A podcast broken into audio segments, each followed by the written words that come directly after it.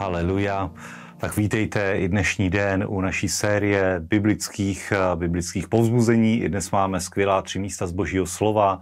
Je dobré započít den s božím slovem, protože to nastartuje celý den, který je před tebou.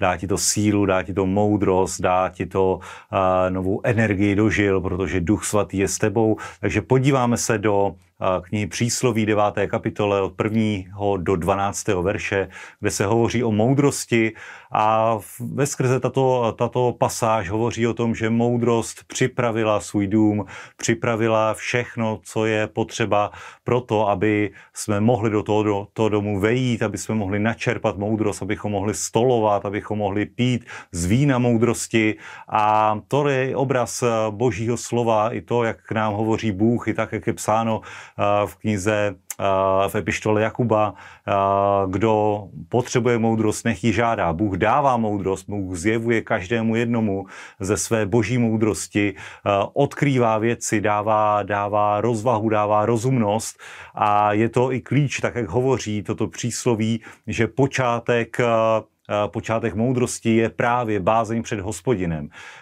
Ta schopnost dát dát jednoduše najevo to, že nejsme dokonalí, že je zde někdo větší, kdo ví všechno, kdo má absolutní zjevení a že je tu někdo větší, u kterého můžeme žádat moudrost. A je to i otázka pokory, toto si přez, přiznat, je to otázka sebezapření, je to ale i zároveň veliká milost, pokud si uvědomíme tuto skutečnost, že je zde Bůh, ke kterému můžeme vždycky přijít a načerpat moudrosti. Proto i Boží slovo říká v této pasáži, že nemá cenu kárat posměvače. Toho, kdo ví, si myslí, že ví všechno, toho, kdo si myslí, že Boha nepotřebuje, toho, si myslí, toho, kdo si myslí, že je dostatečně moudrý sám o sobě. Není to pravda. Není to pravda. Každý jeden z nás potřebuje v životě zjevení, pomoc od svatého ducha, od hospodina a Bůh toto nabízí, tak buď v tom moudrý i dnešní den. Amen. A druhé místo, na které se dnes podíváme, je v Lukáši 13. kapitoli, eh, kde se hovoří několik pasáží, několik příběhů, podobenství i eh, situací z Ježíšovy služby, Ježíšova života.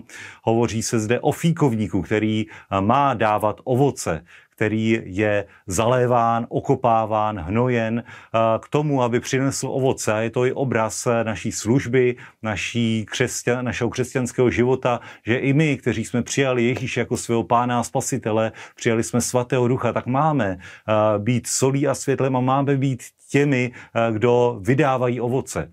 A příběh pokračuje, evangelium pokračuje situací v eh, synagoze, kde je žena, která je 18 let sužována duchem nemoci a kdy Ježíš v tento sobotní den na ní vloží ruce a hovoří, že je zproštěna této nemoci.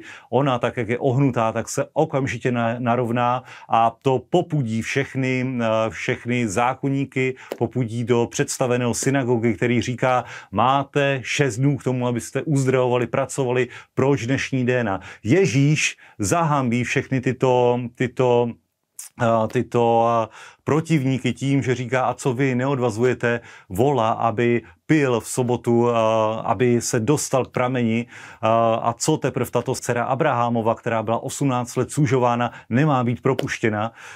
To zbudí absolutně dvě odlišné reakce. Na straně jedné velkou radost, velkou radost nad tou milostí, nad tou, eh, nad tou přízní Ježíše, nad eh, věcí, které vykonal eh, na tom místě pro tu, pro tu nemocnou. A na druhé straně to zatvrdí srdce těch, kteří jsou zahambeni, kteří nedokáží učinit pokání a kteří se nedokážou pokořit před hospodinem.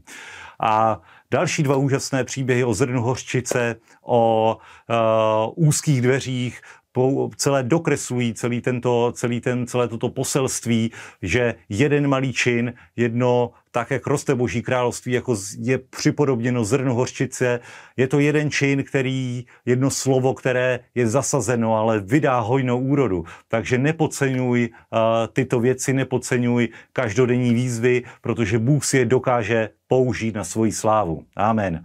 A poslední místo, na které se podíváme, je z Deuteronomia 13. kapitoly, 13. kapitola 14. verše, 14. kapitola. A tady boží slovo schrnuje, že máš zachovávat přikázání tohoto zákona, nemáš si k němu nic přidávat, ani si o něho nic ubírat.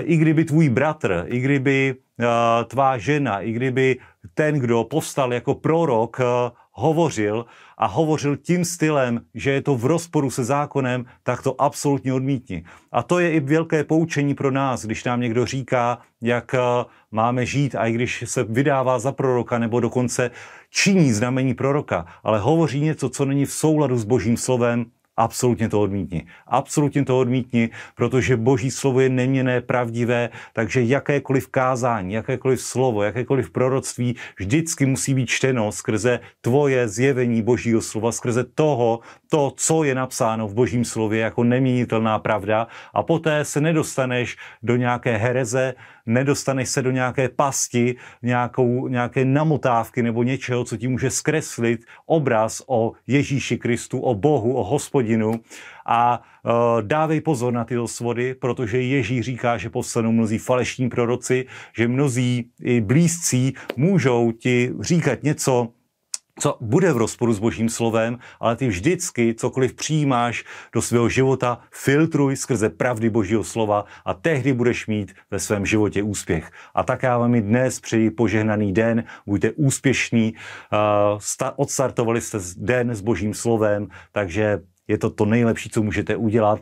I zítra můžete sledovat tuto relaci. Buďte požehnaní. Amen.